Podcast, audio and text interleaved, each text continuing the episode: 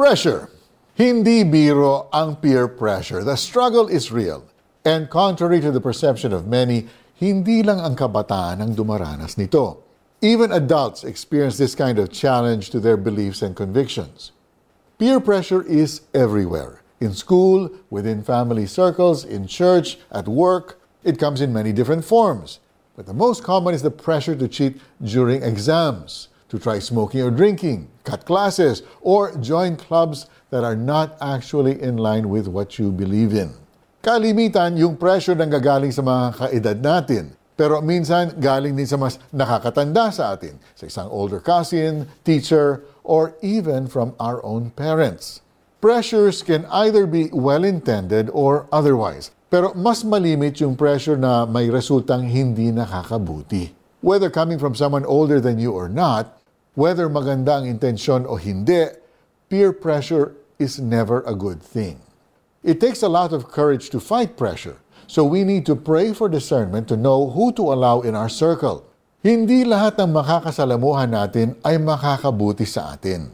That's why the Apostle Paul told the Corinthians not to be deceived because bad company corrupts good character.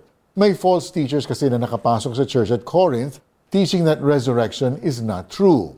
Dahil sa wrong teaching na ito, na-impluensyahan ng behavior ng mga taga-Korinto.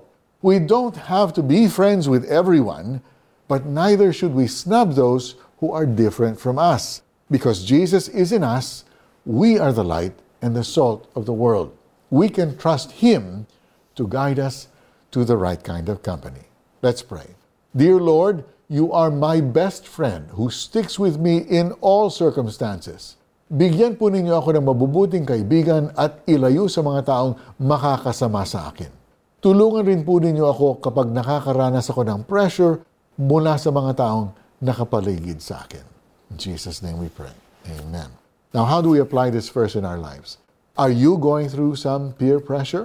You can chat with our counselors for prayer and advice to help you stand up for what you believe is right. Huwag kayong paloloko. Ang masasamang kasamay nakakasira ng magagandang ugali. 1 Corinthians chapter 15 verse 33. I'm Mari Kaimo. Thank you for joining Taklaw. I'll see you next time.